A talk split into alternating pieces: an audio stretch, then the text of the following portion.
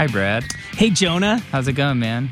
It's going okay. I haven't eaten anything today, but I've drank so much Stumptown coffee here at Rubber Tracks. Woohoo! I feel like I've been Double hang- shout out there. I've been hanging here a lot lately. And yeah, it, it's feels just good. your home Yeah. away from home Is my home away from home? and your office yeah, pending any office. yeah, it is. It is. I got an office here. Um, but yeah, I've been podcasting a lot. It's been good. We're, glad to have you here. Thanks, Brad. I feel you raise, you know, you raise the level of quality of the Rubber Tracks experience when you're here. Really, I feel the opposite, but but it's nice to hear you say that. What's uh What's new with you? Ah, what's new?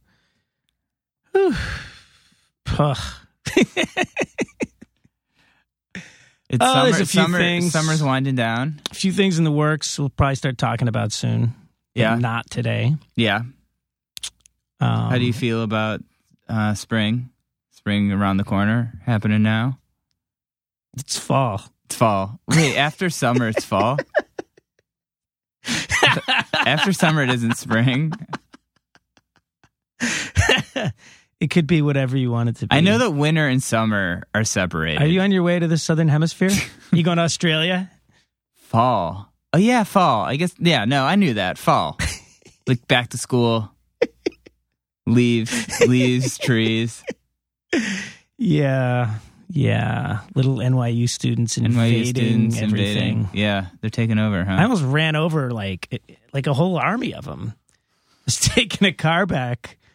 Was taking my fucking rental car back to like Broadway and 11th Street. And as I was coming up 13th, they were just like, "There's a dorm there on like Second Avenue," and I don't know what I, I don't know what they'd heard, but they were like flooding the streets, just joyous little freshmen. It looked like who'd never, who'd never been, who'd never seen an automobile, didn't know how dangerous they were. yeah, So I managed to refrain from mowing them down. good. That's but, good. You know, they're still innocent. I give them till they're sophomores to get their shit together. How much do you do you feel NYU is responsible for the East For Village? all evils of for the, for the East Village becoming so everything cool kind of disappearing and so many sports bars and banks or do you just feel like that's sort of like the natural evolution of someone Nah, with a lot of money? Natural evolution. Yeah.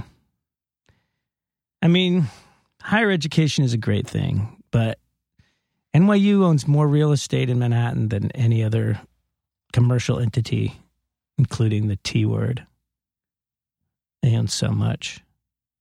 So I don't know if that's good or bad, but one would think that it's bad. Big business I, bad. I like how I like I like how Brad explains things explains things and then lets you make up your own decision. anyway, yeah. got any clever segues? Because I'm I'm out of ammo here. Yeah. All right, we covered fall, New York real estate, Do you know what comes after fall, Jonah? fall. Uh yeah, then I guess it would have to be winter. That's right. Then spring, That's right. then summer. Yeah, and you know what? It does. It, then it does it over and over again, endlessly. Right, right, right. It's an endless I've, I've only been through it 36 times, so I'm still getting the hang of it.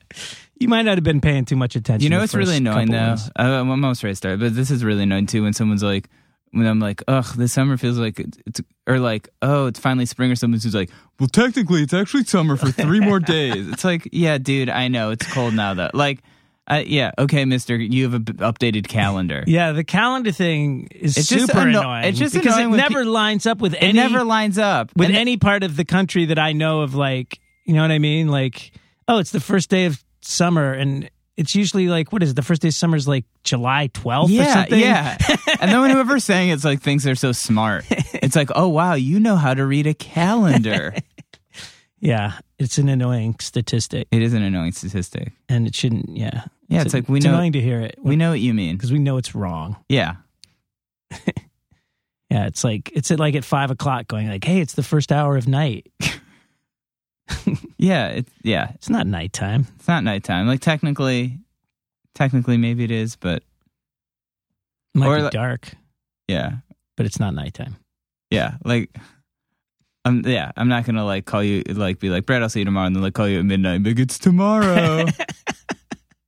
Come on, you just did that. I know. I did. I guess I did. anyways, uh, that was a weird intro. Uh, today on the podcast, Zac Farro. Uh, you may know Zac. I met Zac when he was uh, playing drums in a band called Paramore, who were a pretty small band when I met them. Then became a super huge band. They are today. Pretty small, pretty young, pretty small, pretty pretty young, new, pretty fresh. pretty fresh. Zac was in the band with his brother Josh, and uh, Zac uh, left the band. I guess like maybe like four years ago. I don't, I don't have all the info in front of me. Left. He left the band a little while ago, um, and started his own band, uh, HalfNoise. hmm They have a record out that just came out this month called Sudden Feeling. And uh, yeah, he had posted a photo of him with Paramore, with Hayley from Paramore, when around the time that we recorded this, and then afterwards it sort of came out that Zac was going to be playing with them again. So I'm not sure Reunited. reunited. I'm not sure if he's a so member, or just playing with them. But yeah, He's so he- definitely doing shows with them. he's doing shows with them, which is cool. hmm Um, with him and, and Hayley and Taylor, so that's great. And uh, he's also got this other project um, that's kind of his own thing, which just came out that he's been working on for a really long time, which is also cool. So we talked about all that stuff. We talked about Zac living in Nashville, kind of the early days of Paramore, how this project came together, um, and yeah, all kinds of fun stuff. Zac is is a super It's a good podcast. You should. They should listen to. yeah, it. just listen to it. Zac is, is a. It, it's just interesting getting the perspective of someone who's been in like a big band since they were like 14 years old. And he's to me, got that's a always damn good attitude to He does. to, to boot. Yeah, he's got a great attitude, and I think uh, just his career's just getting started. Absolutely. So yeah, without any any further babbling, uh, Zac Farro, I'm going off track.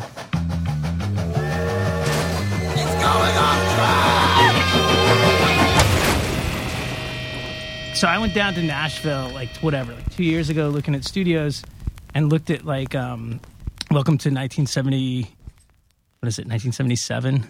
What's the name? Yeah, yeah, yeah. It's all vintage gear. yeah. And that Which is a rad. beautiful spot. It's really cool. But then, like, and, and I had tried to check out RCA once before, right before, um, right when they were in danger of being closed. And somebody told me, oh, yeah, like, yeah, they, that's right. they got shut down. They're going to make it into condos. But then when I was when I came back the second time, they're like, "Oh no, RCA got saved!" Like this magic story. Yeah, yeah. like- I think It's like a Cinderella story. And I even met the guy. this think Ben You Oh, met Cinderella? I met this guy Aubrey, who's like yeah, Aubrey. He's like he came he's in. a dude that's like runs like Leiper's Fork, which is like an old town in like below Franklin where I grew up. oh really? Yeah, he just like preserves a bunch of land, so it's really cool. I think Ben Folds had something to do with Yeah, it as Ben well was leasing the studio because he was like, yeah, because he did a lot of recording there. But uh, I love that. So cool, like Jolene from uh, um, Yeah. Dolly Well, Parton. you know what? Recorded there. So Jolene and I will always love you were both recorded the same day in that studio. It's insane. It's actually like so amazing in there. The Yeah. control room's a little weird, Dude, it's the but fucking Abbey Road of. of I mean, I, I, I think It it's, is, I think it's, It's- more iconic than Abbey Road because Abbey Road had the Beatles, and obviously there's been a big statement. major, major like British bands have recorded there, but like that is just as iconic as Abbey Road. Uh, really? They, uh, dude, it was built for Elvis Presley. Oh, that's cool. Yeah, yeah, yeah. I didn't know that. Like I can't Elvis, the Beatles. I don't I know. would definitely still pick the Beatles, but yeah, yeah, Elvis. I can't believe that Jolene was recorded the same day that Whitney Houston recorded "I Will Always Love You." That so chill. Yeah, I mean, they move fast there. yeah, my timeline is so screwed up. The second in that studio is so chill. Actually, he is the man. His name is Kevin. He's real good. I mean, yeah. I mean, I so yeah. I went down there and spent a week down there doing this pop up. That's crazy, And- man. That's awesome. It's where I was last week. Um. All right. Well, stop geeking All out right. on RCA Studios. okay, Should we start this podcast? let's start this podcast. okay, here we are with Zac Farro. Did I pronounce that right? Farro? Yeah, Pharaoh. That's Pharaoh, right. Yeah, okay. like the Egyptians, only spelled different. If I can guess myself. Yeah. Uh, how's it going? It's going good, man. It's hot in New York, but it's, nice. hot here? Yeah, it's cool to walk around. We got Listen to the Brad. Beatles. We got Tyler from a Great Big Pile of Leaves hanging on the couch. Yeah. Yep. um, yeah, it is hot. It do- well, so you still live in Tennessee. Yeah. That's And what we were talking about before you walked in. It's like, reminds me of Tennessee. The weather.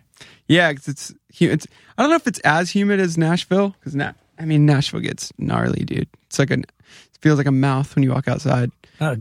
But, um, yeah, I've never but been it's- there in the summer. Maybe I should have said that before. I dude, it's, talked about it's how much wild. I was there for Spring- Bonnaroo, Yeah. and that was pretty intense. Pretty he- heavy down there. Yeah. That's like peak similar. Yeah. Um, yeah, Bonnaroo just happened, and yeah, man, it's it's like beautiful in the spring and beautiful in the fall, but the winter and summer, like the majority of the time, is like really brutal. I think that your summer is not as uh, is a little bit more mild than Nashville or Tennessee, but your winter is like a bit worse. But I just feel like even just the weather, it's like coming here, it's like used to be on the train with all these people, like I'm carrying all this shit. Like I feel like even if it was hotter, if I could just get in my car.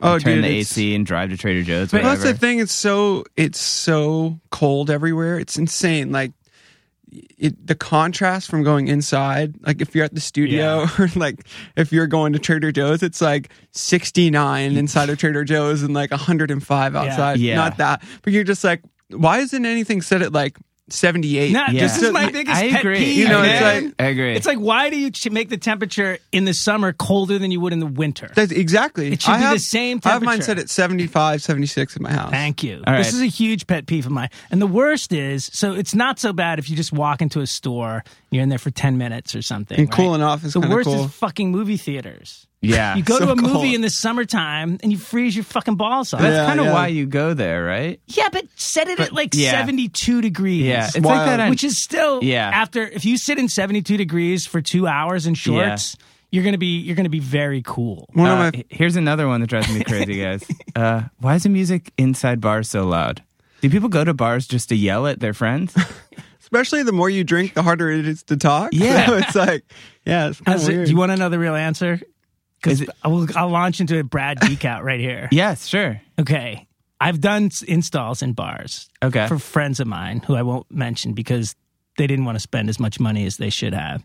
Generally, the problem with bars is that they put shitty sound systems in. And what fucks you up is the distortion from the speakers. The speakers are too loud. It's not distortion like like from a guitar speaker. It's not really discernible, but it's like high end distortion, and it in it essentially like is at the same frequency as speech.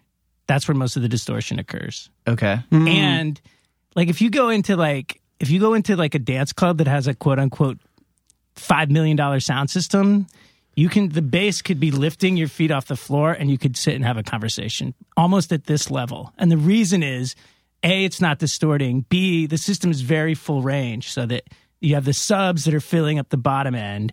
You have like very nice high tweeters that are filling up the top end. And there's room in the middle to for your voice to so it's just talk. in, essentially in the same frequency as how people talk. Yeah, almost, yeah. Sh- shitty, cheap speakers project sound at that frequency. But it must also be the space. and 'cause I- distort it. I feel like I have DJ places where I'm like, oh, it's the music's so loud in here, I can't hear anyone, and then the music's off, and I'm like, why am I still yelling at you?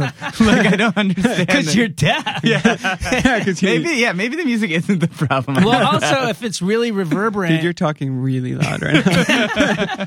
I'm like turned all the way down yeah, in the it's mixer. like just going into this mic. we're really touching on a lot of my pet peeves here. Yeah, That's here's another Br- Brad pet peeve, Zac, and then we'll get into some other stuff. Uh, Oh, Brad down. doesn't like the trend of people wearing sweatpants to the airport. Especially like dudes and like flopping around. Now kind you're vibe. just now you're just okay. Can we talk about taking photos with iPads too? Oh yeah, that's a bad one. That's more of a treat than a pet peeve of That's a treat? It's a treat for me. Yeah. I want to see that. Is it's it- just so I nice. seeing somebody yeah. take a picture with their It's iPad. like holding like a coffee table up. It's so chill. What about it. what about when you're playing a show and someone's just on their phone, like in the front? Is that distracting, or are you just you've done enough where you just kind of tune it out? Um, okay. Luckily, I haven't played enough like half noise shows to where people. I've I, I've been able to like play cool shows where people are like listening, Right. Or I've been in the back drumming, so I can't really Right, that's tell true. past the first. Yeah, yeah. You know, and normally those people are like really stoked if they're all the way at the front. They're not really gonna. Yeah. be, they're at least taking photos. But I know what you mean. Well, no, I take that back. I was at. Um, I went on this tour with this band, Paper Route. They're a Nashville band, and I opened up for them as HalfNoise, and um, but they man, we played. The whole tour was actually awesome, but we played one show in uh, Las Vegas, and we played to two people playing pool, Okay, and they loved it so much they quit playing pool and left. so it's kind of like it's kind of like someone checking their phone. Only they were bothered by music, so Yeah, they yeah. left, which is so nice. Yeah, it was one of my favorite shows. that's cool that your music could overtake their love of pool. it is. It's like pissed them off so much that they just were so bothered they had to leave. No, Uh, I mean I don't know. It's like if people, everybody's on their phone now. It's like Yeah, I, I have like a problem of like wanting to like when I'm at a coffee. Like I went to Blue Bottle before I came here, and just to like walk around and um, and I just like I go into a coffee shop or go into a restaurant and I, my friend's not there yet, and I feel the urge to like like bring my friend out and Totally. just like oh I'm busy, but I'm just looking at the same Instagram photos I've seen, the same tweets I've already seen, and then if I'm really desperate, I'll open up Facebook and see what people are talking about Trump, and so like I'm just like man. I'd like uh, my thing is to just like not check it so I can like feel that awkwardness, Yeah. kind of thing. Because Well, it's. di- I mean, you probably grew. I'm trying to think. So, how old are you now? I'm 26. You're 26. So, like, I feel like when I'm when I so I first met you guys on Paramore, and you guys were playing that truck, that Shiragirl truck. Yeah, I was 14. Yeah, that's a long time ago. Yeah, that's crazy. So you're four, I actually saw you guys here at the Continental. I don't know if you remember Okay. that. It was remember like that on. St. Mark's. They used to have a stage in the back. You guys played with like American Hearts Wait, or something. Paramore played at Yes. Continental? Yes. Holy shit. And this was really probably like that same era. yeah, but- I mean, I, I I don't know if that is that in New York City. It's in New York City. Okay. It's like Sorry, one, it was one of the few like at that point all ages places you could play. But Yeah. yeah, so uh, it's whatever. I met when we were 14. So I'd imagine I remember you guys had like Hayley's dad had somehow like wired your van so you could have internet on it because you guys were in school. he was like, "We have Wi-Fi." Oh, there was a there was a like a laptop with like a thing. yeah, he was like, But he- I didn't. I did one day of school and then got my GED when I stopped touring. yeah, that's probably smart. But I remember, yeah, it's like we have Wi-Fi. On the, I was like, "Oh my god, they I think Wi-Fi Hayley and Josh van." were finishing stuff. yeah, I think you're right. teaching myself, I was like, I could either try to do school or I could, I could not. Yeah, And I Was that a hard the other decision? one. Um, to not do school. yeah. Like, Well, were I your felt- parents cool with it, or it seemed, I mean, like, I'd imagine like just being kind of like you were gone all the time, so Yeah. they couldn't really. I think they were kind of just like, It's almost like being a child actor or something. it I guess, like. yeah, you just kind of like, kind of go with it, you know. Yeah. And luckily, it, it did well and was cool, so it wasn't like this like. It was a gamble, you know, because Right. I dropped out. I probably would have just gone back to homeschool or something because I grew up going to homeschool and then I went to public school. When did you drop out of public school? My freshman year because Okay. I was 14. Yeah, Gotcha. So I I went to three fourths of my, I almost completed my freshman year, but then dropped out. And man, it was so funny. I remember like the in my English class, uh, Miss Bell, M- Mrs. Bell. I don't know if she was married. I can't remember, but she was like, you have to do the ABCs of your life and then pick like a letter, and you have to read. I was like, "Am I in second grade? This is insane." but I, I picked, I picked band because I was like, I don't know, just got a record deal, Fueled by Ramen. We're gonna go tour. I, you know, I just kind of was Right. like, I'm gonna jump on the tour with these guys, and and she cuts me off in the middle of my speech because I picked B for band or M for music. I can't remember. It doesn't really matter. But she was like, Zac, this is very sweet, honey, but these have to be real events in your life. And I was like, okay. And then my friend Jonathan was like, he's serious, Mrs. Bell. And I was like, thanks, Jonathan. Like, who's this delusional kid? Yeah, I was. I know, and I was like, "Oh, I so feel so dumb." Because it did. I was like, actually saying it out loud. I was like, "This sounds so stupid," but I am doing it. And then I left and went to Shiragirl stage. Yeah, sure. girl Lugged stage. gear at Warped Tour for two miles, which is I know. Cool. That was, yeah, Brad, this was like a flatbed. It was like a truck, and like this thing would like fold down like into like this weird state. It was so small. it was crazy. We helped. We helped like set it up and tear it down, and They've Uh, always had a stage like that on Warped Tour. Kind of yeah, like, like, the third. Kevin says stage. I I don't know what they call it. I haven't been in. I haven't either, Years, but this was but- like they. I felt like it wasn't eh, like. Well, there were still a lot of stages, but I feel like it got then it got even crazier, and then they kind of reeled it back or something. Dude, that was the, The- craziest the thing I'd seen at that on Warped Tour. Like people playing it like on the ground was even better. Yeah, yeah, This was like insane. yeah. It was pretty wild. So you guys did that a, for a, a while, right? For a few years. Not that stage. Not that stage. But the Warped Tour, Okay. yeah. Yeah, every year it got progressively better. It was, Yeah. it was cool. So like the next year was like kind of the better side stages and then the next year was the main stage and then from there I think it was I don't I think it was a pretty significant jump each year. Yeah. That's cool. Growing up on Warped Tour, that's pretty bizarre. Yeah, it was weird, you know, because I think most people would be like, "That's awesome," but I didn't really, you know, I did. I was really young and I didn't party or just wasn't my thing. So I was just kind of hanging out, and everybody was stoned and drunk and nailing Yeah. chicks, and I was just like, cool, go like have a coke and try to get catering and just get chubby and all good. Like, Yeah, Yeah. I, I uh, yeah, G came on tour with us. yeah. So I came on tour with them. This was like that was a few years later a few though. years later. This was this was like on the Riot tour, I think, which must have been like 2004, maybe something. No, no, no, that was like later. 2007. 2007. Yeah, you're right. So see you later. Uh, and I did this Riot tour. I was doing a cover story on Paramore for Alternative Press, and they were like, "You're gonna, you're gonna," do, and they flew me to California, and it was at the Warfield. Which is this like super sketchy. Like, Yep. it was a really nice and there was venue. like those the, those people like taking craps out of our bus outside our bus. Yeah, and like people were so like wild. selling crack outside the bus. literally cracking craps. Yeah, cracking wild. craps. And I was on. I rode with them for a few days, and they were on tour with the starting line, and so like cartel or something. I don't The know. Almost, I the think. almost. Like Okay. Aaron Gillespie's band. and I was telling Zac the other day. I never told them, but I it was the best setup for me because I would go. The starting line were like huge stoners, and they had this volcano vaporizer in the back lounge of their bus. So I would get like super stoned with Kenny and those guys, and then I'd go on the Paramore bus where they didn't have any drugs or alcohol, but they had tons of candy, so much candy. Yeah, the truth comes out. uh, yeah. It always And does. so I'd be like, "All right, guys, let's talk," and then it was just like I'm just like just shoving candy down my throat, and then like they were so going, oh, I'm getting good at this stuff. yeah. But I remember like the real controversial part of that story was like you got to find out like Hayley and Josh dated at one point, and it was like such a big deal, Right. And I had to get it, and then like you look back at that stuff now, I was like, who? ca- Like I can't believe anyone cared about that. it's crazy how that like. It's so funny. Um, yeah, music. There's so much to talk about, but Yeah. then there's like one job for you. It's, that. like, Totally, so totally, weird. and I'm like, this is the thing I want to talk about the like the least out of Yeah, anything, maybe in the world. Yeah, it's like literally anything else, especially when you're like happy, Yeah, yeah. eating Starburst or something. I Yeah. don't even know what you're having. But you guys, yeah, I, all I remember was like doing those shows, uh, going to. I remember you guys were really into Cheesecake Factory. Yep.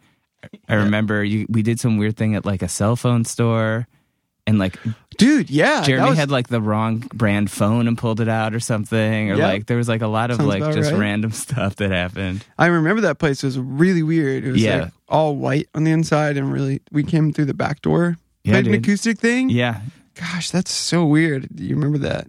yeah, and then so then So eventually funny. you and your brother left, and you, you get. I mean, the the people that played in Paramore between you were not very good. I mean, Josh Freese, pretty bad drummer. Yeah, Um, they kind of got the worst guys. yeah, Lon yeah, Ribbon. Yeah, well, yeah, Yeah, that must have they're been like D grade. I mean, imagine, man, like how I've, um, yeah. Taylor was like, man, will you play on our album? Because people know that I'm doing yeah. that. So basically, so in case people don't know, like, yeah, they posted a photo. Taylor and Hayley and I are dating now. Yes. They're in a three way relationship. yeah, that's how we started. It's, it's good. Uh, but yeah, you posted some photo, or someone posted a photo of you hanging out, and then everyone started freaking Hayley, out. well, um, on the Paramore thing. Yeah. yeah, and so you're playing on the Paramore record, but- yeah. which is you've played on every one except the last one, right? Yeah, that's right. Yeah. So that was kind of. I mean, it was just How did that sort of come together? well, um, you know, like I quit touring in 2010 with them and kind of quit the band, and I just wanted to do my own thing for a while. And I, like I said, I dropped out of school, you know, to be in that band. I didn't really know what I wanted to do. Most people were like, "Man, this is so cool. You probably always wanted to do this." And I was like, when I was at the age where people were just like, "Man, I want to be like a fireman." Like I was like on tour, you know.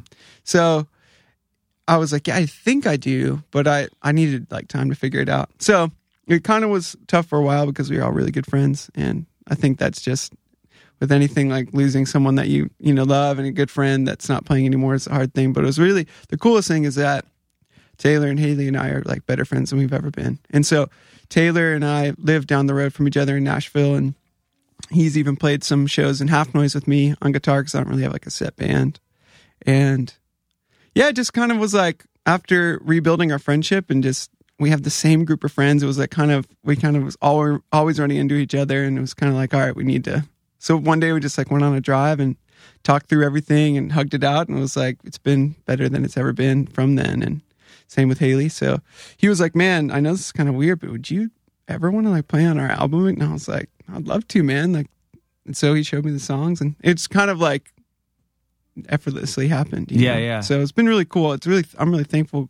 Not many people get like those kind of second chances in life, you know, to not only be friend like that's awesome.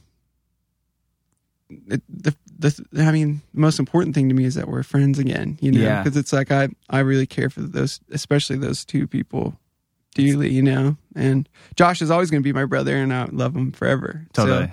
no matter what we go through, we'll always be family. But they felt like family, but like I wasn't sure if I'd get them back, kind of thing. Yeah, you know. yeah, and so it's a really totally. cool, redeeming kind of story. And then having tons of fun playing. There's no weirdness anymore. No, Yeah. it's just all laughs and good times. It's really cool. And it's so funny because I still think of Taylor as like the new guy in the band. I know I guess he's in the band for like he 10 stepped years. up, man, and Yeah. he's done like such a good job. He wrote like a bun- like the whole last album. Yeah, that's amazing. wrote this whole album. He's really like taken on like this leadership role, and he's really like, stepped up. And he and Hayley have a really cool, and the stuff sounds awesome. So of course they're just really Hayley's so freaking talented, man. So like the best singer. Yeah, it's weird. I saw them like a couple years ago at like Hammerstein here, and I was like, oh, they're like a real like. I was like, she's like a real front woman. Like, Yeah. like I was like, this is like bigger than life or novelty something. anymore. Like I was like, yeah, I was No, like, she totally grew in not like in height, but in yeah, in performance grew into. yeah. It's really crazy to watch. like, Yeah. I feel like I get nervous like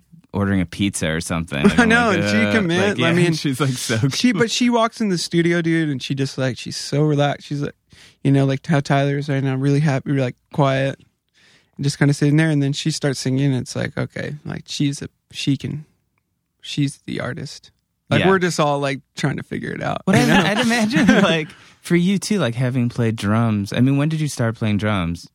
when i was nine i mean Yeah. i didn't I, I was like well eight professional at nine i mean i just like started like hitting around possum pins Yeah. at my house when i was like nine I mean, that So- must be for you. It must be so second nature just to like. It was. It is, man. Yeah, and I, I really feel like drumming is like, like kind of. I would. I want to. I don't know what, how you say it. Like, I guess what I'm best at. I guess. I, Yeah. I don't know. I, wouldn't, I don't know if gift or something. I don't know what that even means. But It's your calling, man. yeah, man. It's your You got calling. your, you got your 10,000 hours. Makes you an expert. yeah, that's is that, what it, is that's that- what it is. That's uh, what people say. Yeah. I don't know if I've done ten thousand. You definitely have. have I? Yes. Okay. For sure. So I'm an expert. that sounds so lame. Um, no, yeah, I'm. Uh, Uh, yeah, it is, man. I just like, but I mean, like you said, going in there and like playing after Josh Josh Freese and Ilan Rubin, and the only thing I had going for me is Taylor's like, man, after all that, you're still my favorite drummer, and yeah. so that was really cool. That I was like, dude, I'm I can't play like those guys. I can't do everything you want, you know. And there's even a drum part where he, it was like an offbeat. I had to keep the offbeat with my left hand and do the beat with my right hand. And I was like, honestly, dude, if you just like if we don't do that, I'll play it better.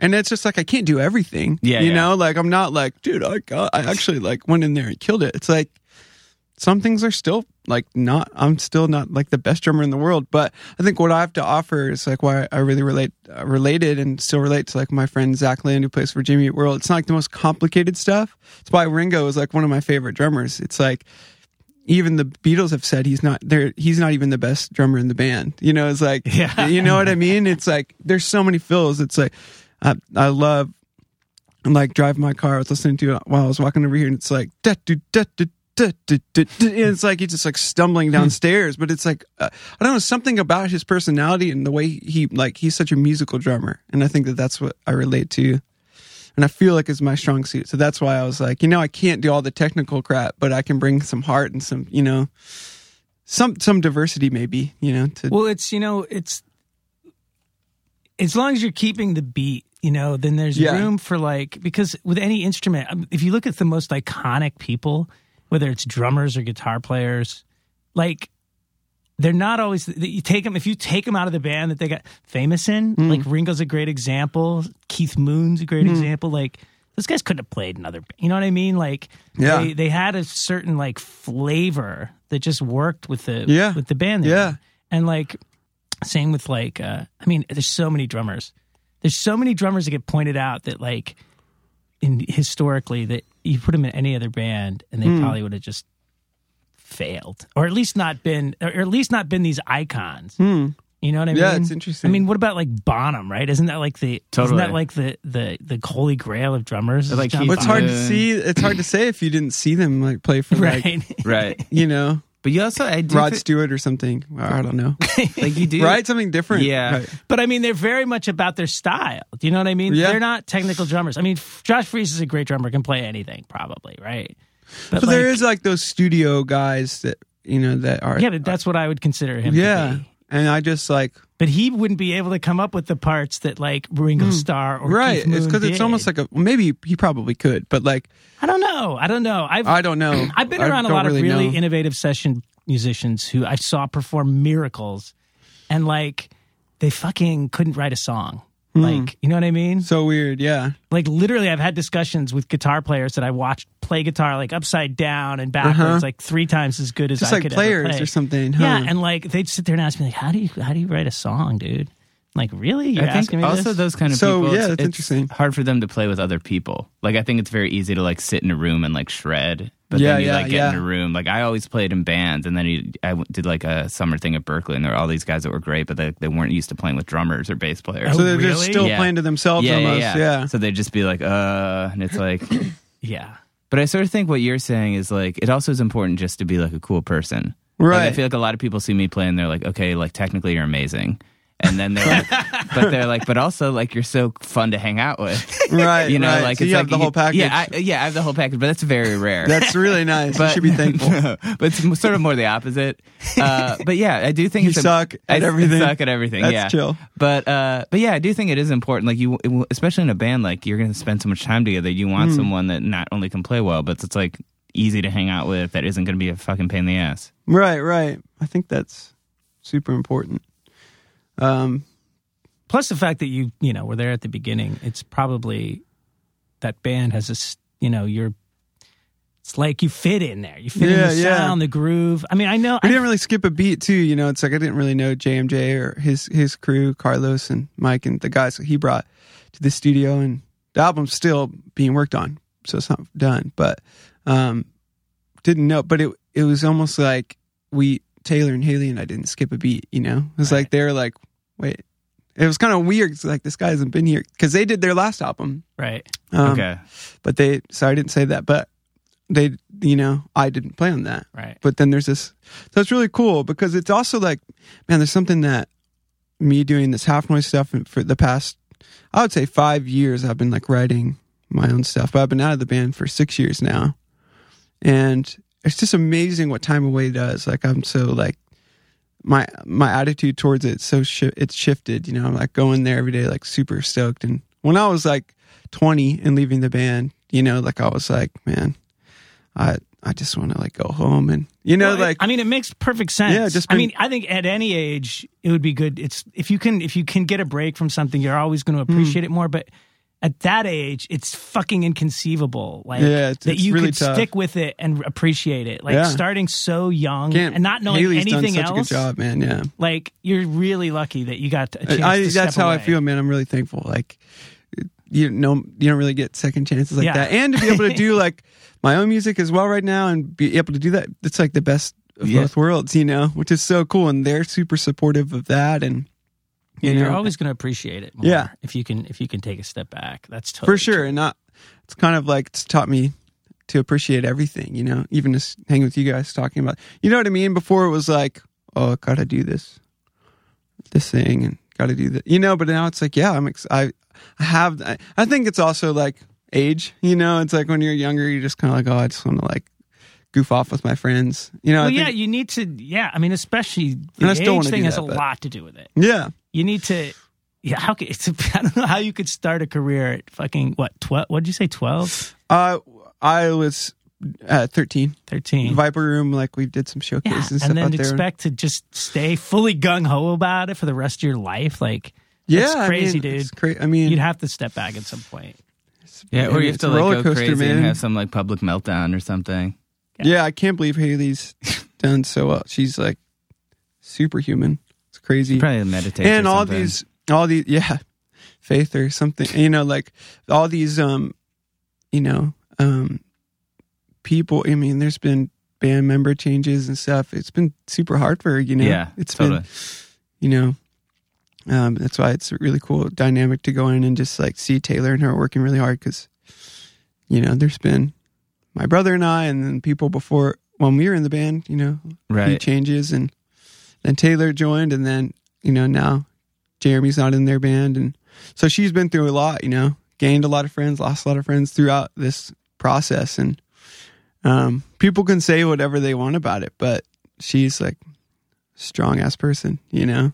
Yeah, totally. So, I mean, it's just cool, man. Like, because that's like what I want to do. I want to, I want to be a drummer, and I also want to be a songwriter and, and a performer with my HalfNoise stuff. So it's been really cool. Like, I didn't, you know, starting that young, I, I was like mainly just drumming, you know, and and my brother Josh was, you know, one of the main songwriters with Hayley and in the band, and so I didn't. They worked so quickly and so well together that it was it was kind of impossible. And I didn't really write a ton then. And I, I mean, I tend to write more indie pop kind of stuff on my own.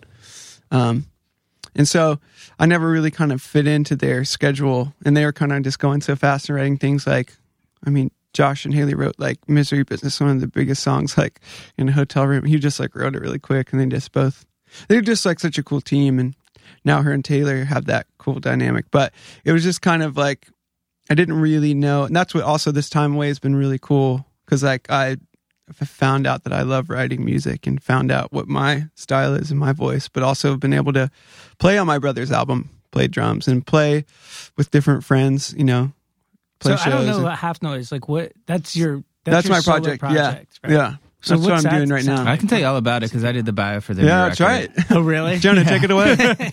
Well, it actually came together. No, I'll let you. I'll let you do it. I You're know. Help me. We'll do it together because I like to hear. Well, you play all the instruments, or Well, um, it's uh, it's really kind of uh, indie pop stuff. So it's some drum machines and a, and like synth, and it's very like synth heavy, um, upbeat kind of.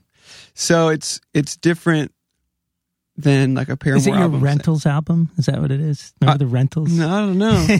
Rentals were good. That was a Weezer. Like, oh, that's cool. Tyler I- into synth- the rentals. Yeah. synth offshoot. oh, cool. Yeah, it was Matt Sharp's. It was like Matt Sharp's band, uh, and he ended up leaving and doing. You actually would probably like it. It was like very Cool. Moog influenced, like Yeah. kind of. That sounds Uh, cool. I need to listen to that. Check it out. It's pretty but yeah, awesome. it's just a you know project I started because I I was like jumping on albums and doing stuff, but I figured out that I really I I did an EP with a friend and those Paper Route guys, friends in Nashville, their band, they were like, "Do you want to come open up for us?" And I was like, "I've never sang in front of anybody." And then I I did it and it was fun and I mean I'm I wouldn't say I'm like the best singer ever, but I just like it was super fun to do it. And then the songs have just been developing and I've been like feeling more confident in my voice and where where I like to write and how I like to write and so this new album that I'm putting out in the in the fall kind of just came together and I went out to I moved over to New Zealand for a couple years and Oh, I- wow, and really? I, I kind of found my love for that music and my and the HalfNoise project and everything and then came back here and recorded with uh, friend Scotty who's from New Zealand lives in LA now and then my friend Phil um so we just like did it in Phil's um bedroom in LA and it was like right right in Silver Lake and just had some like synth stuff and then I went home for a uh, week and a half and played drums on top of like the stuff we had very minimal it's like I'm a drummer I started out drumming but it's very like it's very you know sampled bass and electronic so it's kind of it's like repetitive and so it's weird because it's not really like drum fills here and there. It's like very there's maybe like four or five drum fills on the whole album. So it's very different. I think people, but I, I wouldn't want to write an album that sounds like Paramore right. unless I was doing that for this Paramore. is your pur- Yeah. kind of purging. I don't. I. I feel so weird when bands like have like a spin. I'll have their own album. And it like sounds uh, the same. Yeah, it sounds Yeah. like they're just like, oh, you're just the missing piece of that band. Right. Like you should just write that. That's what was special, but just half of it yeah, is is like yeah, because it's only Yeah. half as good too. It sounds like the band, but only half right. as good. And yeah. and HalfNoise is half as good. I mean, who are some of the bands that kind of inspire you with HalfNoise? Because I imagine it's very different than like the stuff you've been playing, or is it more like sometimes I feel like I write stuff on my own and I'm like, This doesn't even sound like the kind of stuff I would maybe even normally listen to, Hmm. but I like it just comes out or something. No, it's definitely stuff I I listen to. Uh, I've been, you know, the, over the past few years, like really, really getting into like Talking Heads and the Beatles and kind of this old New Order and kind of this old new wave kind of stuff. I don't know, just kind of Tom Tom Club and kind of, and then all the while, I mean, the Strokes are one of my favorite bands, and um, been listening to a lot of like Tame Impala, Washed Out. I mean, I just kind of the stuff I I like, you know, Blood Orange stuff. I'm pretty much like Bushwick crap, you know, Yeah. but that's just the stuff I'm. Bushwick crap. That's the new, what's- the new alternative. Yeah, yeah, I, It's st- I think I almost stepped in Bushwick crap this morning on the way here. yeah. I did too. really smelly like trash day or something. But yeah, I mean, honestly, I I just like that style of music. You know, I I like. And then I was getting into a lot of um, Afrobeat stuff, like Okay. a lot, lot of like um, world music and stuff. Just makes me really happy and like old reggae. Um, Oh, sweet. Gregory Isaacs and stuff like that.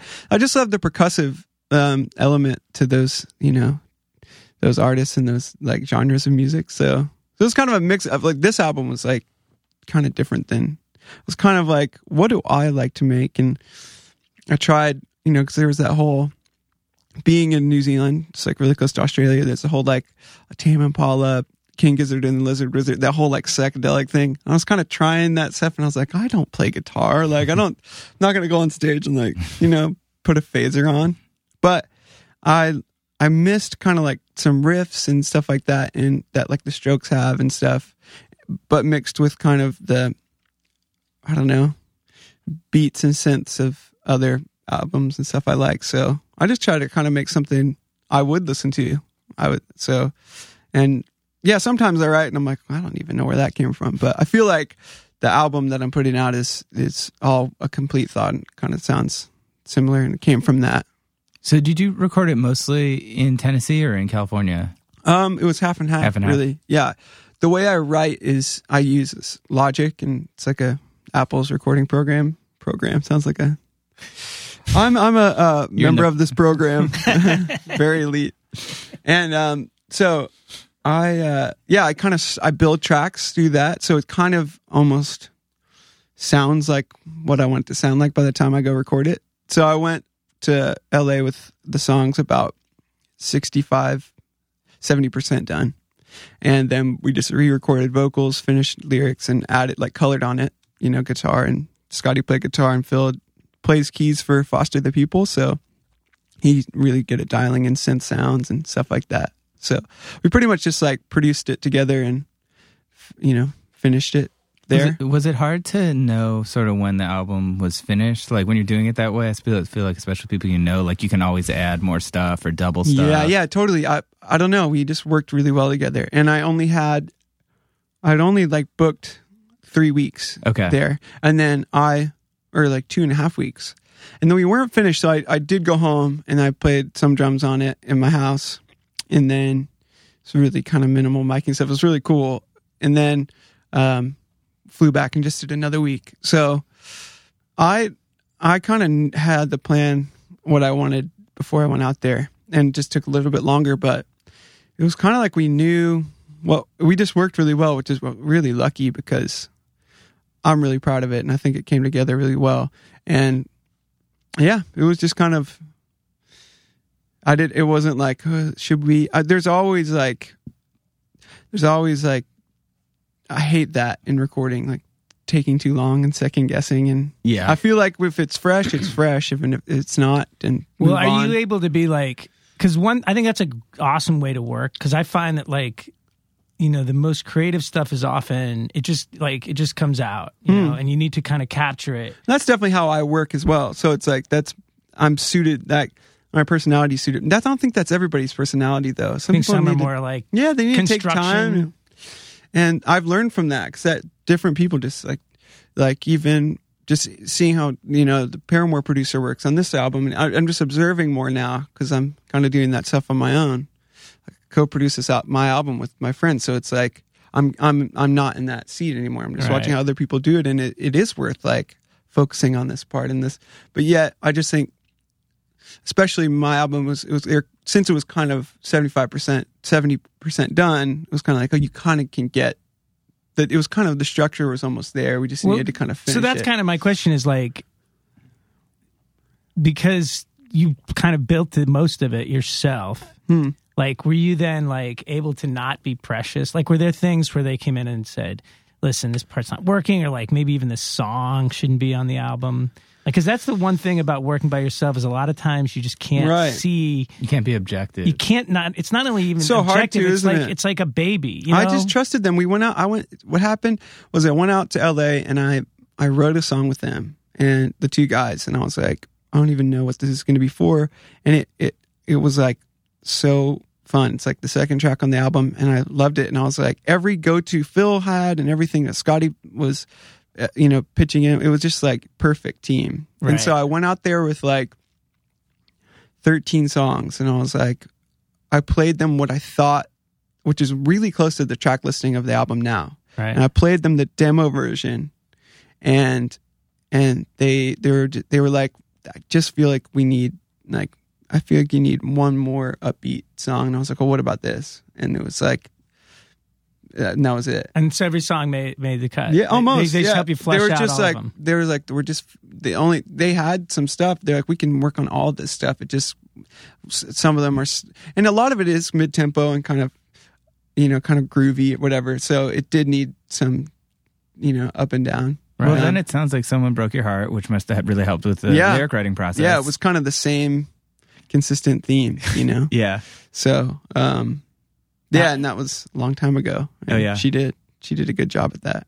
So yeah, it was pretty. It was kind of yeah, like I was telling you, glorified breakup album. I mean, not even glorified. Just it was. It's just you know. The first song, know the feeling. Just you know, it's like pretty uh, much just all about the feeling and how that feels and what it's like to. Yeah, but that's like such a relatable feeling too. Like everyone's sort of been through that, so I feel like when you hear that, you can always like put yourself in that. Yeah, and I, I it's I don't it's so funny. I love just like laughing and being like upbeat, and yet when I write, it's some it's really hard for me to like think happy. I don't know. Maybe it's my it's really therapeutic for me. So I guess that I I tend to write I tend to write more moody and more feelings based kind of songs and I guess in, especially in the lyrical content, which is so funny because this album is the most dancey and upbeat stuff that I've done, and I've been even writing more upbeat stuff since the album. And yeah, but it was like upbeat with substance, I guess, because I didn't want it to be like, "Boo, chicka, boo, chicka, oh yeah, let's go out, you know. but just kind of this, the music kind of carrying it through. Like this sucks, and my heart is broken, and but it's kind of like the music's carrying it through in in a weird metaphor. That's how it helped me, at least. It's like I love that's kind of my. um, I think the coolest thing, and I think I probably told you this, Jenna, was like my roommate. I showed him all the songs when I got back from LA, and he had been he- hearing me like write it when I was um, in Nashville because his bedroom's two down from mine, and I blare the crap out of my speakers, and it's just like they hear the same line over and over again. But he does the same thing, so it's like um, we kind of just all write music and turn it up. But he was like, "Man, the coolest thing about this album is it feels like I'm hanging out with you." And I was like, Wow. "That's that's awesome," because I, it's you know, I want to be upbeat, and but I also want to like have a good conversation. you want to tell yeah, the story yeah, man. yeah. So that was a really cool thing, and I feel like is really. I, I put an album out last year, and that one was cool. I did it in New Zealand. That was an awesome experience, and I'm really proud of it for that experience. But this one, I feel like I'm really learning how to write and complete thoughts and and finish my ideas quicker. And I guess that's what helped as well with um, how kind of effortless the album was because it kind of I needed this thing to. I think what also helped is I kind of limited myself too. I wasn't like, oh, I could do like a could do like a Beatles song here, and I could do an Elvis kind of sounding song. You know, it's just kind of like this is what I'm going to use. I'm going to use this drum machine that I really like, and then play on top of it. I'm going to use this Juno and this Hofner bass that I have three strings on, and just limit myself to that. Yeah, that I mean that's that's how you get creative. Like with any medium. Yeah. Limit yourself. When as soon as you've got unlimited, you know, resources and instrumentation, you're gonna you're fucked. Yeah, yeah. All these people, and especially in Nashville, like, oh, you heard of this thing and this thing, and I'm like, dude, I honestly have Soundtoys and Arturia plugins for like the old vintage synths, and I have a Juno, and then even sometimes they use the Logic Apple sounds like Yeah. that they have. No, I mean, because I think that's I mean, true. the great thing about limiting yourself is like, you know, you're gonna you're gonna write two or three songs. You're gonna use those instruments. You're gonna be happy with it, and then for number four, you're gonna be like, you know, fuck, I'm really getting sick of this Juno sound. Yeah. So what are you gonna do? You're gonna put it like through a fucking guitar pedal. You're gonna do something to make it sound different, and like you're gonna end up with a sound that doesn't sound like anything. but then it sounds like an album. What's so weird now is like you'll hear. Excuse me, I think I just burped. Um, this like it's allowed. this this day and age, there's people like writing with a bunch of different people, right? Yeah. And then you like hear an album, and it doesn't sound like the whole album. It just it like this song doesn't sound like It's not rest- coherent. not coherent and Yeah. cohesive. It's like just oh, it sounds. I I what I was one thing I was really proud of with this album is that it sounds like I feel like it sounds really consistent, you know, and it sounds like the same album, you know, and I really Yeah. wanted to have that. Well, I think that's like a problem. I, and we talked about this with someone, and maybe Este from Haim when she was on. But like, I have a real problem with pop music just because I think it's just like I know people have always written up. You know, people wrote Frank Sinatra songs and stuff. I don't think yeah. you have to write something, but I feel like when you're just hiring Or the same- Elvis never wrote Elvis, one song. totally.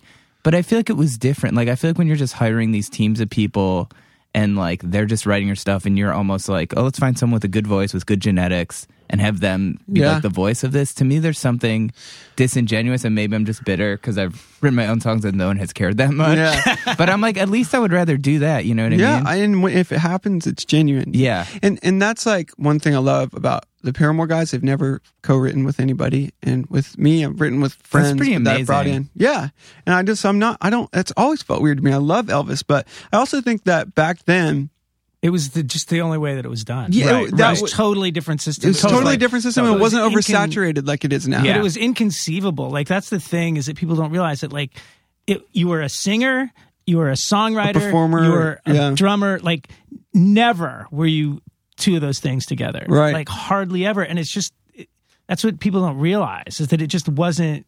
It wasn't part of the mindset then. Like songwriters wrote songs. That's Right. what they fucking did. And like if you started writing songs, they all get pissed. right. It's I crazy. tried know to I mean? write something about Beyonce for I think it was for Vice or something because like everyone was like something had happened and I was like everyone's like giving her and I was like there are like 17 people wrote this song like what did she do and like I had my editors and they're like you can't write anything bad about Beyonce they're like if you do it like people are gonna you don't understand like you literally like Mm-hmm. it's What, not she's worth off it. limits? sort of Fuck. I can't remember who told me this, but they were like, literally, she has so many Queen Bee? fans and they love her so much that anyone writes anything critical, like they will just like come down on Kind you. of cool though. I mean, I, I, I don't know. Just in case she ever heard this. Oh, yeah. it's cool. She Yeah. actually she I don't- subscribes to the podcast. Yeah, she Yeah, listens cool. to every episode. She's she really wants to come on, but I'm like, it doesn't really fit. Like, You have. To, we'll get one of your writers. yeah, yeah, yeah. yeah. We're trying to keep it real, man. But yeah, I think it's cool to like to do your own thing. I mean, I don't know. That's just my pro. But I think it's kind of the same, like coming from like punk rock in that world. You're kind Yeah. of used to. Yeah, I used to doing that, but also like I've found that I do work better with other people, especially Yeah. to bring it to like the finish line. Like I'm, I, I, I start a new idea. If I'm home, I like to write every day. I love writing music. Do you write now. it like a certain t- like when you wake up or in the afternoon or just kind of whenever? Yeah, I mean, not. Well, I kind of like set aside time for this album. Like, kind of after I'd have coffee, I just like make coffee, like walk in and just start making music and kind of be in there all day. I was so excited to do it that I was so like dedicated. I didn't feel like it was like, oh, I gotta turn Yeah. this in. Was just like I couldn't wait to do it, you know. And that's what was so exciting because having that outlet as well has made me like going to drum or do something like that. That's like it's so fun because I'm not like oh, I wish I was doing because I am doing. I'm expressing expressing myself artistically in this other way, and that void is kind of filled that I didn't really even know I had or needed to fill. So I just like I've been so pumped and so especially like figuring out like what I'd like to write, and I feel like this new album is the first step of that really. And it's taken me a few tries you know but this is definitely the i feel like it's like the first step into what HalfNoise is going to be you know and i've even written like songs i like just as much if not more than that are on the album which is really encouraging because uh, after you write a whole album or or, or at least a big batch of songs, you kind of feel like, well, how am I ever going to write? Even if even if it's Yeah. like not good or something, right? That sounds like, oh gosh, I gave everything out. But I mean, I've had these thoughts. I would like listen back to stuff and be like, man, how did I come? I was just like writing a bunch, so it just kind of came out. I was like, man, how am I ever going to do that again?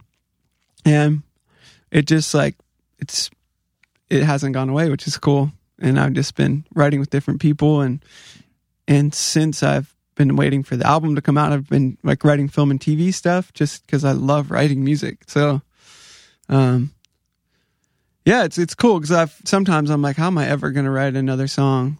Because like the next four ideas are like pretty terrible, you know. Totally. and then it's like, oh, cool, this next one. Well, you could This break up good. with somebody again. Yeah, I honestly feel like that stuff, Brad. that stuff helps, and Yeah. then we'll break up, and I'll have a ton of. I have a couple. Material. I got a Brad. it is feeling. the hardest thing is to write um, happy songs that, that Yeah. are good. I mean, you could write a happy song, but to write a happy song, an upbeat happy song that's good that people actually want to hear is Do you mean probably happy the most with, like, difficult thing. Do you think? Ha- do you mean happy with like Like the lyrical song content being happy? Yeah, like, Like that not song, based Happy? in heartbreak. Yeah. Yeah, because literally the words are Yeah. happy. Yeah, I mean, that is a good yeah. It is. example. I It hate is to Yeah. so you never hear like a love song anymore.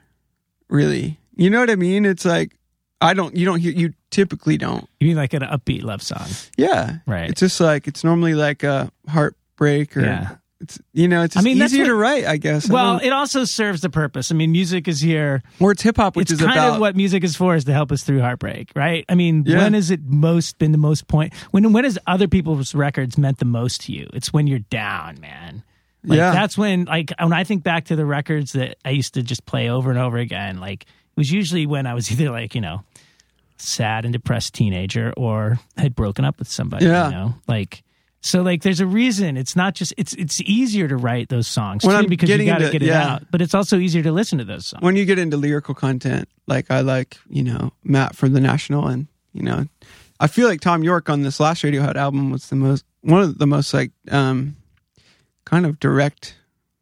Uh, one of the more direct albums for him, I feel like, is like Oh really? I feel like that way. Like most of the time, it's like I don't know what the crap he's saying. Like it's Yeah. just like Yeah, this yeah. sounds rad. They're one of my favorite bands. Well, I think you guys have always had sort of cool taste in music. Like even I remember when I was on the road with you guys, like I feel like you guys would always want to talk about like failure Yeah, or like Jimmy World and all these bands. I was like, really? Like you guys? Like I, I can't believe you guys know who these bands are. You're 'cause so young. Made like, and then the music was very like upbeat and pop, Or like Sunny Day Real stuff. Estate, like yeah, that that's cover. where like that's Wow. what we grew up on. You know, Jeremy Enigk was huge, like Fire Theft, all the stuff he did, and Failure, and then they had Ken Andrews, who's the singer of Failure. Um, mixed their last album, which is Oh, really? I didn't yeah. know that. Yeah, it's crazy. So I mean, how did you guys get it? Did you get exposed to that through your older brother? or- yeah, it was well. Uh, we went to this um, private school, and a bunch of those people just like had cool older siblings as Yeah. well, and they just like listened to Radiohead, Sigur Rós, you know, Sunny Day Real Estate, and then there was other people there that were like into 311 and Sublime and all the really good music, like the Chili Brothers.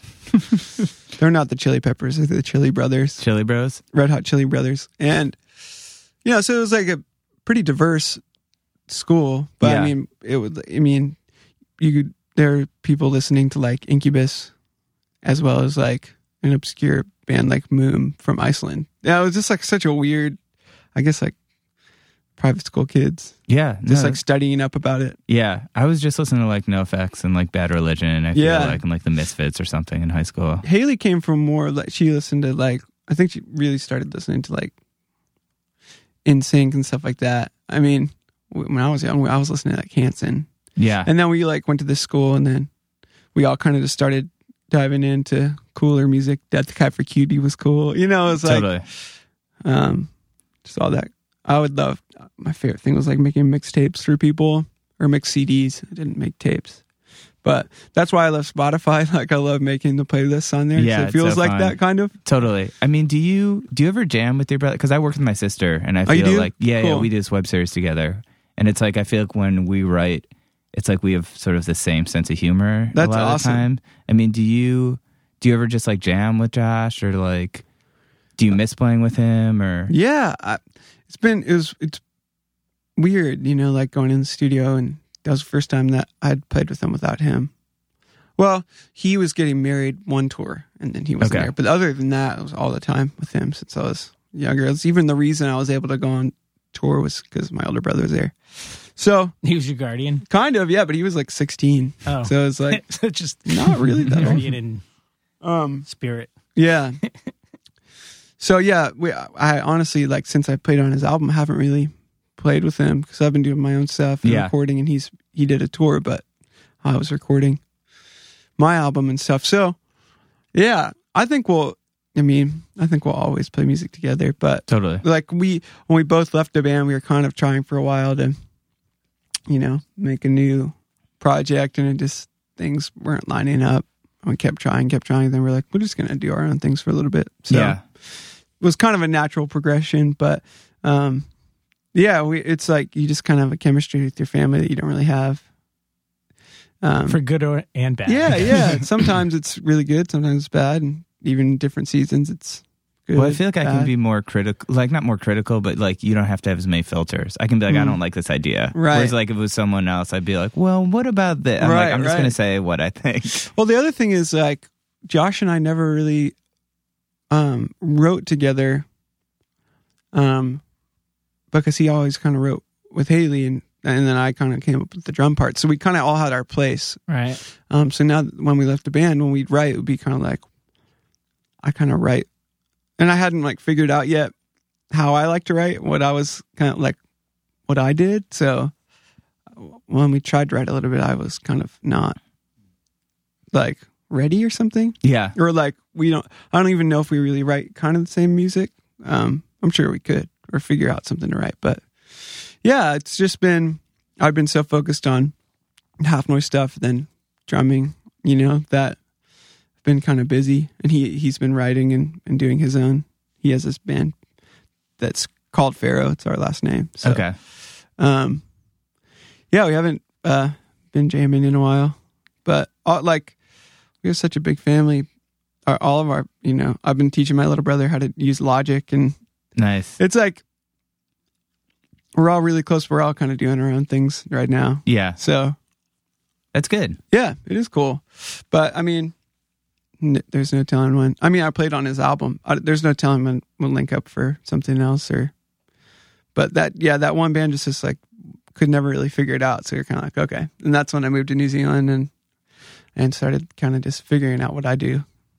So What do you think about a lot of people from New York moving to Nashville? yeah, A lot of people. I feel like it's almost like becoming like the You, new. used- yeah, when I was telling you how much I loved it, you sounded a little bit like new, it's like the new Austin, and I feel like I have some friends, and they all they're all like, "Dude, we bought houses," but it, they're also like, it's not.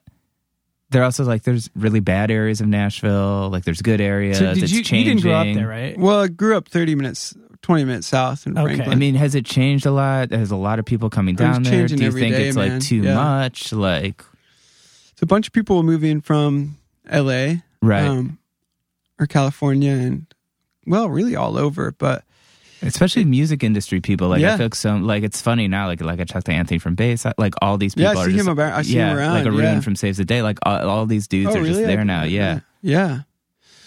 Um, yeah. We, I mean, we grew up there, so Maybe that's why you don't think it's so awesome. Yeah, well, yeah, of course. And uh, well, there, you know, and I'm sure parts. I'm sure parts of it are cool. Like you're like, oh, we have this cool coffee shop now. This wasn't here. yeah, that stuff's awesome. Like, there's a lot of cool restaurants and cafes and stuff like that, and cool things to do. There's more like art, more artists moving there, and, but it's still pretty behind. You know, it's like kind of developed from like the country people, Right. you know, and so it's like oh, country music, and but yet there's a cool like garage rock scene and indie rock scene and punk scene. I mean, there's they're just small, and there's like East Nashville's very like hipster and cool, and where a lot of the artists move, and a lot of people from like LA. Um, and then there's and then there's the uh, you know the really I don't know rich part of Nashville. You know, kind right, of like right. right. bunch Old of school. white white people and big cars and you know large houses so it's still kind of like still growing you know and, and it's changing a ton which is awesome but the thing is man it's never you you really like people come and visit. Like I was hanging with two friends yesterday from that live here now, and or they've been here for a while, and they come down to Nashville for music a bunch, and they were just like, man. Nashville's like so far behind, and like they just love New York and stuff. So that's why I was like, "Oh, you do?" Because like, I, Uh, they're, they Yeah, love, maybe if I had to spend more time there, I would change. But I think you know, I think part of it. Well, first of all, I just love the romance of the studios. yeah, that's cool. It's the They're- only place in the world that still has these amazing recording studios and tons of them. yeah. But I think bunch. also, I mean, when I was, you know, I was touring 20 years ago. That's when I used, Hmm. and that's when I was in bands and touring. And like, you never, we, you never hung out in Nashville. You played, you, you play a show maybe and then move on because there was Yeah. literally nothing but country music there. Right. Nothing. There was nobody there. right, Like, there was no scene. There was no reason to hang out. There was no fucking place to eat, you know, like, right. and now that I've gone back, it's like there's like I mean when we did this studio down there, I mean we had like every we had hip hop. We had an amazing young Right. hip hop artist. We had fucking really cool like kind of psychedelic band. Like Cool. we just had this awesome mix. Yeah, that's awesome. And like it seems like it's got this really healthy music scene. It does. It does. And I, it's, it's a gift and a curse. I mean, people would like, everybody plays music. So you're like Right. super self conscious well, to play welcome any I'm to Williamsburg, Yeah. dude. I know, I know. But I feel like the caliber down there is like so like yeah, the guitar People player caliber is insane. Yeah. Yeah. Yeah, you Yeah. fucking Like you're I feel like I guy went into pumping- guitar I went to a guitar store there and like picked up a guitar. It's like I don't even want to play in front No, of these no, people. I'll just take it. Yeah. dude. The guy Well- pumping your gas in Nashville is better than the best guitar player in Williamsburg. Probably. Probably. I don't know. It's scary. But um, the thing is, man, I've, I've, you know, spent a bunch of time out in LA and I've spent some time here, not as much, but, and the thing that I'll say that Nashville has, and this is what we kind of like all of our friends tell everybody is like, we don't have all the coolest spots. We don't have like the most amazing weather like LA, but what we have is like, on any given night, there's like good people hanging out, and like we have like the best people and the best hangs. Like, and I feel like when you move away, you and like, it's really hard for like people to do the opposite of what people are doing, like moving there. It's really hard for people to move from Nashville because they're like, okay, I'm in LA and this is rad, but everyone's busy till LA is Friday. not rad.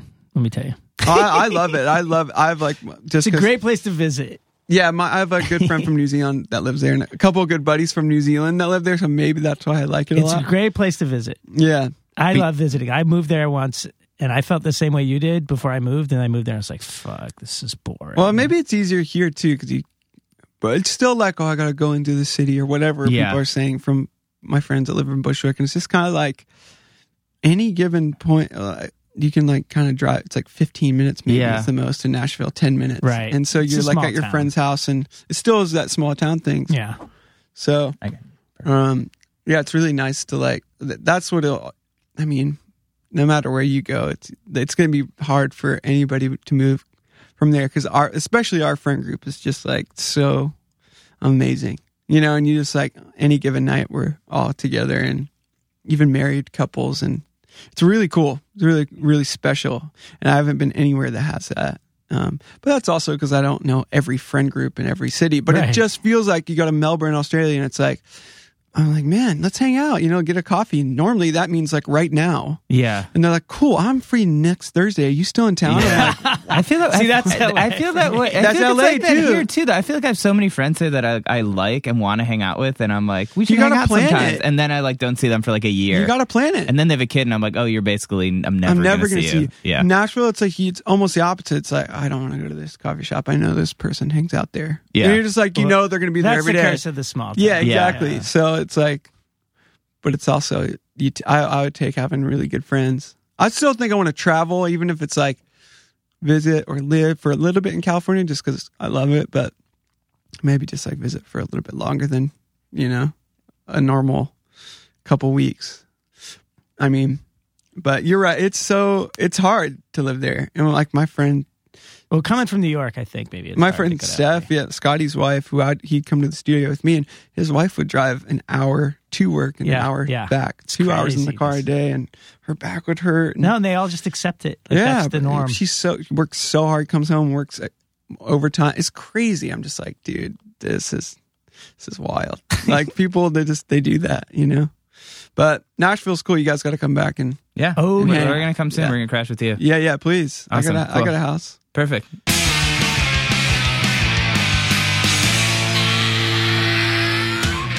All right. That was Zac on Going Off Track. Um, Zac and going off track. going Off Zac.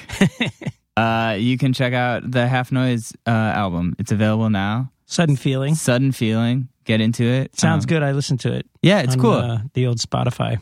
it's definitely different, different from uh, his his work with Paramore, but really cool. And uh, yeah, if you're into like the Postal Service or any kind of like, just I don't know, indie stuff, electronic stuff, check it out. Um, you can also catch Zac performing live with Paramore, um, probably somewhere very big.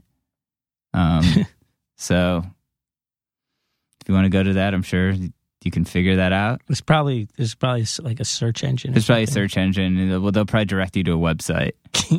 um, but yeah, thank you to Zac for coming by. That was really cool. He was just kind of visiting here, and uh, I've been trying to get him to come by for a while. Um, and thank you to you, the listener, for listening to Going Off Track. We've had uh, You're the best. You're the best.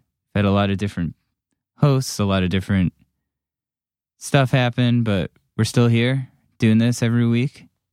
Um, so yeah, if you want to support us, you can donate goingofftrack.com. You can donate there. If you don't want to give us any money, you can uh, just leave us a nice review on iTunes, tell your friend about it, tweet at us, whatever. We love to hear from you guys. And uh, yeah, we will be back next Wednesday with um, another very exciting episode of the podcast. I think is that it, Brad? Am I missing anything? No, I think I think that'll be. I think we'll do that. Okay, let's do it. Let's do it. All right, we'll see you next week. Bye.